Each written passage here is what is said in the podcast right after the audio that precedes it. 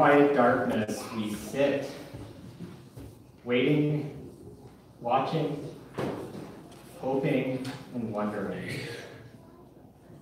The repeated cry of the Psalms is ours tonight of how long?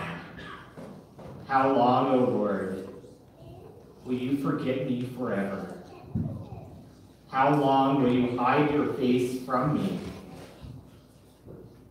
How long must I wrestle with my thoughts and every day have sorrow in my heart? How long will my enemy triumph over me? Look on me and answer, O Lord my God. Give light to my eyes, or I will sleep in death. Tonight we hear the answer to that question, how long?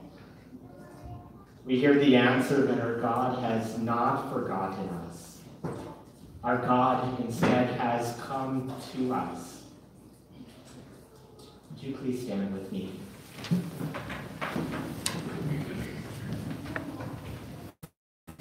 We hear these ancient words from the prophet Isaiah that the people walking in darkness have seen a great light.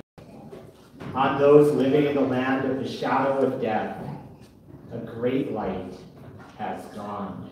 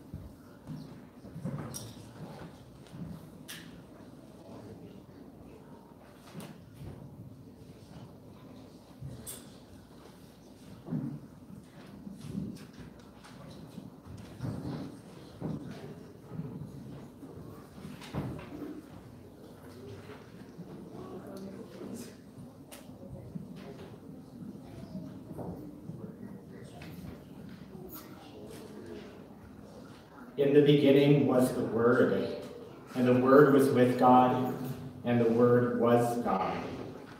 He was with God in the beginning. Through him all things were made. Without him nothing was made that has been made. In him was life, and that life was the light of men. The light shines in the darkness, but the darkness has not understood it. The true light that gives light to all people had come into the world.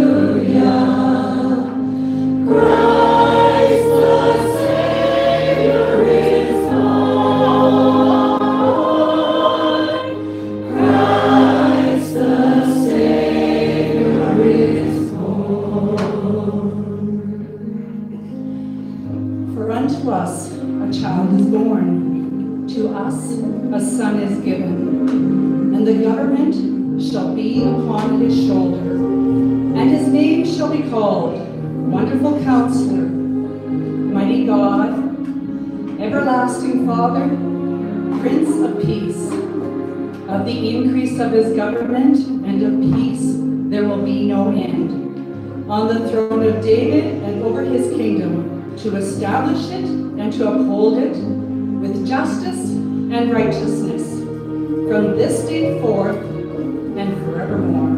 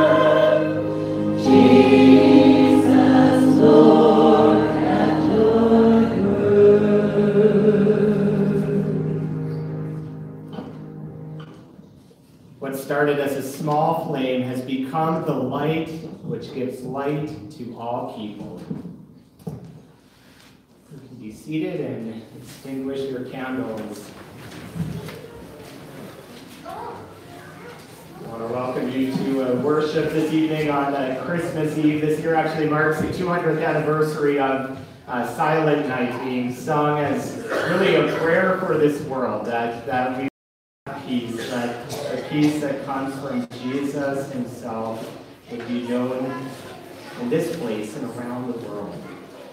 I want to say Merry Christmas to you all. I know lots of friends and family uh, gathered and you probably already had some suppers and everything else, lots of excitement. Glad that you're here this evening, making Jesus a, a part of your celebration, a part of your uh, time here at Christmas, really the uh, most important part of Christmas. Just one reminder that tomorrow we'll be uh, over at the seniors home at 11 a.m. for our Christmas Eve day service. Uh, always a good time, kind of a quieter service, but uh, lots of singing and a being there and uh, really bringing joy to uh, uh, people that, that don't always have a lot of family around in this time. So join us tomorrow, 11 a.m. over at the seniors home. And of course, next Sunday will just be a regular uh, Sunday with a regular schedule here at Trinity. And We'll continue this evening by hearing God's word.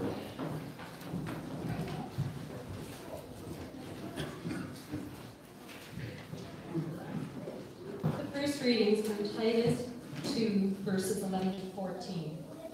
For the grace of God has appeared, bringing salvation for all people, training us to renounce ungodliness and worldly passions, and to live self-controlled, upright, and godly lives in the present age, waiting for our blessed hope, the appearing of the glory of our great God and Savior, Jesus Christ, who gave himself for us to redeem us from all lawlessness to purify for himself a people for his own possession who are zealous for good works. This is the end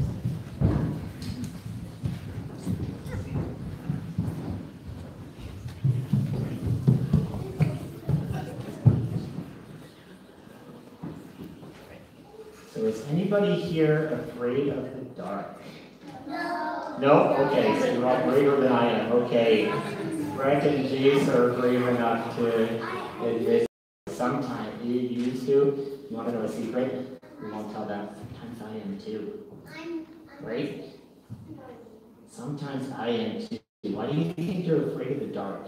Is it that it's dark that you're afraid? No. Yeah, no.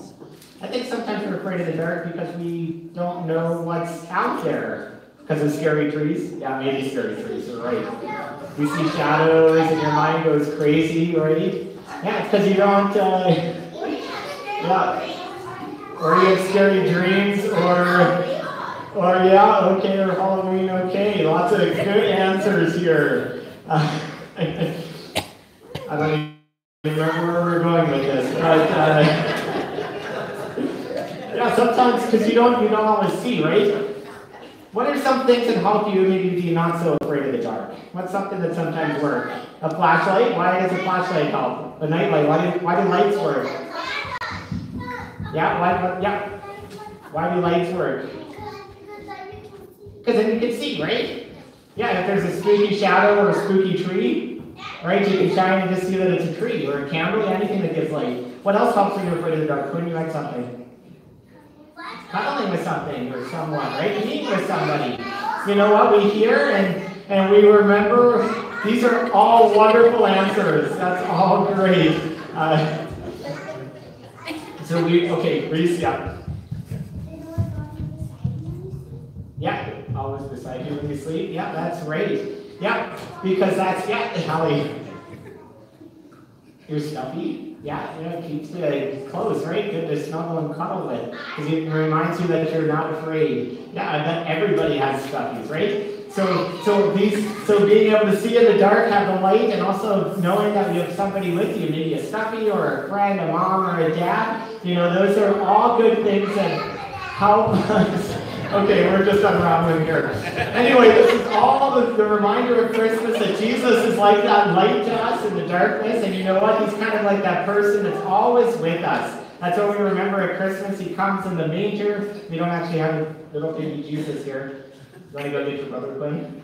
No? No? Okay. Uh, yeah, we, but that reminds us that God is always with us, and He doesn't leave us scared or alone in the dark. Whenever you feel that way, you can remember that Jesus is with you. So maybe let's let's fold our hands, close to our eyes. It's one of the good ways that we can focus. and we'll uh, uh, pray to God, okay? So, dear Jesus, thank you for coming to this world to be with us, to be with each person here. When we're afraid or worried or anxious or even excited, remind us that you're with us, that you love us, and you'll never let us go. Amen. Thanks, you guys. You can go back to your moms and dads, and you can tell your moms and dads all about the lights and the stuffies and everything to help you feel better at night, okay?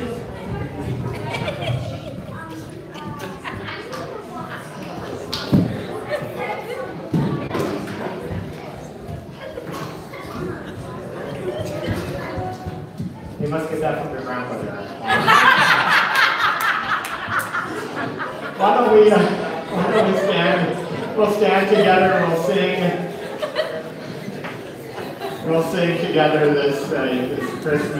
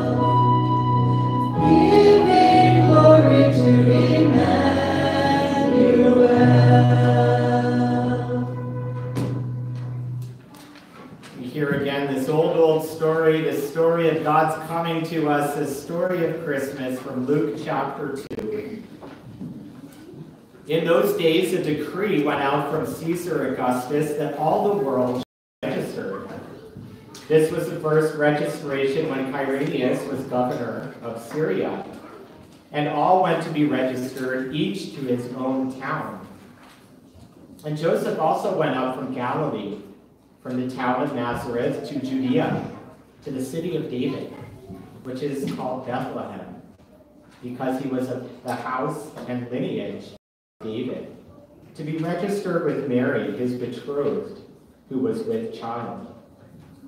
And while they were there, the time came for her to give birth. And she wrapped uh, her firstborn, and she wrapped him in swaddling clothes and laid him in a manger, because there was no place for them in the inn. And in the same region, there were shepherds out in the field, keeping watch over the flock by night. And an angel of the Lord appeared to them. The glory of the Lord shone around them, and they were filled with fear. The angel said to them, Fear not, for behold, I bring you good news of great joy that will be for all people. For unto you is born this day in the city of David a Savior, who is Christ the Lord. And this will be a sign for you. You will find a baby wrapped and swaddled in swaddling cloths and lying in a manger. And was with the angel a multitude of the heavenly host, praising God.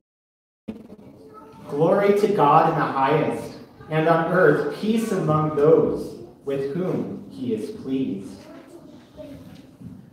When the angels went away from them into heaven, the shepherds said to one another, let us go over to Bethlehem and see this thing that has happened, which the Lord has made known to us. And they went with haste and found Joseph and the baby lying in the manger. And when they saw it, they treasured up all these things and praising God for all they had heard and seen as it had been told them. Here ends the reading.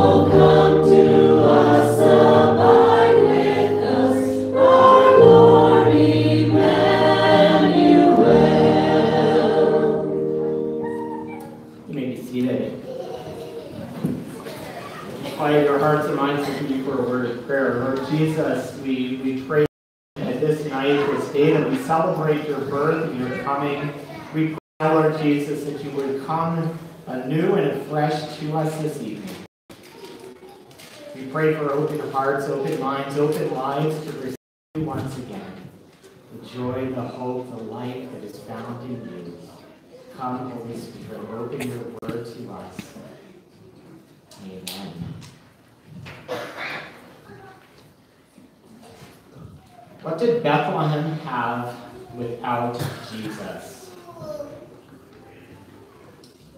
What did Bethlehem have without Jesus? A stable, okay. Normally I'm open to responses, but this is more of a rhetorical question, we'll uh, go with it.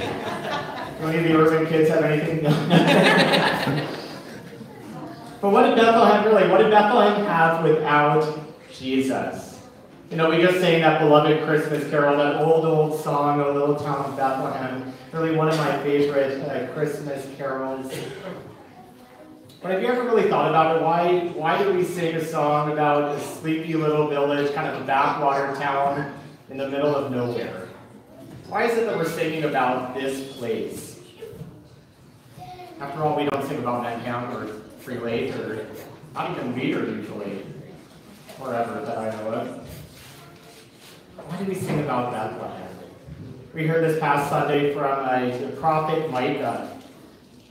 He reminds us, he emphasizes us, goes really to great length, great trouble to emphasize the point that, that Jesus, that the Messiah, the Savior of the world, was to come out of Bethlehem. And he was to come out of this place that is small, that's insignificant, that's really meaningless. places that Google Maps probably wouldn't even pick up. But I think that's a key part of the story. This is a key part of the story because it declares to us, first of all, that God came to the earth. Hopefully, we're remembering that here at Christmas, that God came to the earth, but also that He came for all people. He came for all people. What did Bethlehem have without Jesus? I suggest to you it's the same thing that leader has without Jesus. It's the same thing your family has without Jesus. It's the same thing you have without him. Had Jesus not come to that sleepy little town in the middle of nowhere, Bethlehem probably wouldn't be remembered. We wouldn't be singing about it. You might kind of remember it as a place where King David was from, but that probably would be about it. Bethlehem is remembered not because of its greatness, not because of its hockey teams or anything like that, but it's, it's remembered not for itself, but for what happened there, right? So remember for what happened there, the greatest story, in fact, the greatest event of all human history, unfolded in the most unlikely of places. Tucked away, yes, in a stable, in a small town far away. We heard just a few minutes ago that, that, that familiar story of Christmas that tells us that Bethlehem was unusually busy that night because everyone had to come back home. Kind of like a lot of you have come back home for Christmas here today. Even though there were many in that town, as this greatest of events was unfolding, you see that most didn't notice, most didn't pay attention, most couldn't be bothered by it. We don't hear in the story of crowds of people coming, coming to worship the newborn uh, baby Savior of the world. Instead, in this part of the story anyway, we just hear of, of the shepherds, everyday ordinary people, coming to the manger side that evening. Luther, Martin Luther, who lived 500 some years ago, wrote about this in, in one of his sermons at Christmas. He said that, that Luke shows how, when Mary and Joseph arrived at Bethlehem, they were the most insignificant and most despised of people. They had to make way for others until they had to take refuge in a stable to share with cattle, the lodging, the table, and the bed. While many a, a, a person sat at the head in hotels and were honored as treasured guests. No one noticed. No one noticed or was conscious of what God was doing in that stable. He lets the large houses, the costly apartments remain empty, lets their inhabitants eat, drink, and be merry. But this comfort, this treasure was hidden from them. Oh, what a dark night it was for Bethlehem. I was not conscious of the glorious light. See how our God shows that he utterly disregards what the world is, and furthermore, that this world shows how little it knows or notices who God is, what he has, and what he does. He goes on to ask that very same question that we've been asking several times already tonight. What did Bethlehem have without Jesus? What do they have now who at that time had enough? What do we have without Jesus? See, we're reminded this night that Bethlehem is important precisely because the creator of the entire universe, the creator of the entire world, came to this world that he created. He came to this world, he came to you and me in his son, Jesus Christ. Jesus certainly did a lot in his 30 some odd years on, on this earth. A lot of it's recorded in Scripture. And I'd suggest to you most of it, the most significant of it, It's not the miracles that he performed. It wasn't his, his good deeds, you know, living a good and righteous life for us to follow. It wasn't his eloquent preaching or teaching. The most significant event of his life was the very fact that he came. That he came. That he came to live, to die, to rise again for you and for me. That's what I love about this story, about this old, old story that we've heard maybe a thousand times already. What I love about this story about Jesus coming to Bethlehem, the significance of it, because it shows God's heart for the world. It shows God's heart for you tonight. God could have come anywhere. He could have come in wealth and extravagance to the big and important cities, the big and important people of the time. Instead, God came to a sleepy little village, to everyday, ordinary people. He was overlooked in the hustle and the bustle of the night. But he came to the everyday, ordinary people. He came to you and to me. The encouragement we hear tonight is, is not to overlook Jesus. We, after all, live very busy and full lives, do we not? Especially in the weeks leading up to Christmas. Running the kids from here to there, trying to get all the work done, helping with various causes. Uh, you name it, our time is filled. We're reminded again that Jesus coming to Bethlehem, He came for each of us. He came for each of us, and there were so many. It can be really easy to make yourself believe that you have it all. It's really easy, really easy to make yourself believe that you have it all.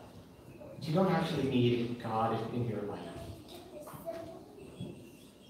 But the reality, the reality of Jesus coming tells us we are lost without Him. And the good news we celebrate tonight, as so many have done for so many years before us, is that God didn't leave us alone. He came. He offered us life. I say now, little baby, God's great love for you. God's desire to share a life with you. What did Bethlehem have without Jesus? Truthfully, not very much. What do you have without Jesus?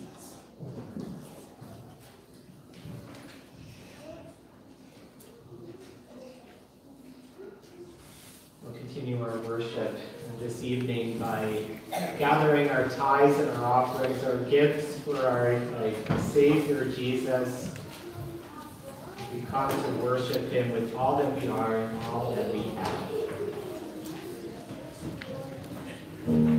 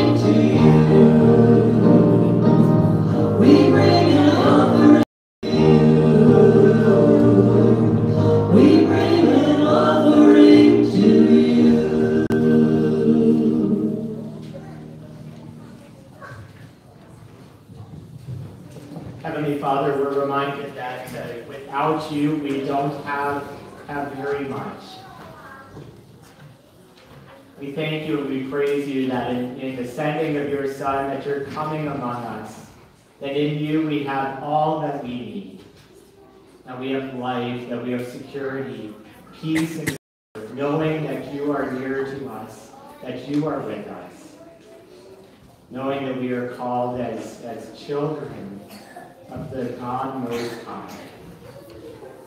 We pray that would be a, a truth that becomes more and more real to us this evening and tomorrow as we celebrate the birth of Jesus, our Savior. We pray that we would be reminded of your forgiveness, of your love. That we be reminded that when we struggle, when we're hurting and broken, when we reach the end of our rope, that we have an advocate. We have a Savior, we have a deliverer who lives with us, who shows us love, who welcomes us into life with Him. Lord Jesus, we pray that you would draw near to us today that you would be dwelling in our hearts, our lives, our families, our homes. That we would know you. We would live for you. We would love you and serve you with all that we are. It's in your name, Lord Jesus, that we pray. Amen. Would you stand as you're able? So even as we heard tonight that Jesus came to be the insignificant, the broken, the weak, the hurting of the world, we remind ourselves that indeed we don't have much without him. So we take time this evening to come before our God, to confess our, our sins, the ways that we failed to love each other, that we failed to love God and to live for him, and to receive again his forgiveness, his new life is dwelling with us. God of light and life, we confess that without you, we live in the darkness shame, and self-centeredness. We confess that your good news is unsettling to us in the light of its commands and promises. Forgive us and make us to be people who rejoice in your lavish grace and who live in your unending love. You to read through our communion practices and, and what it is we believe that we are joining together and doing here at this table. And ask those who are assisting to come and receive first this evening.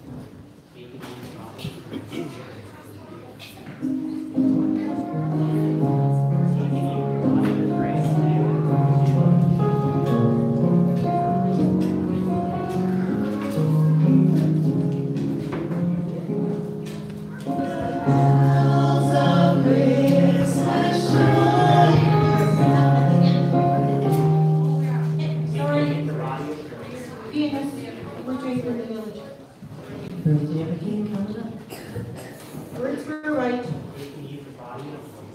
Words for right.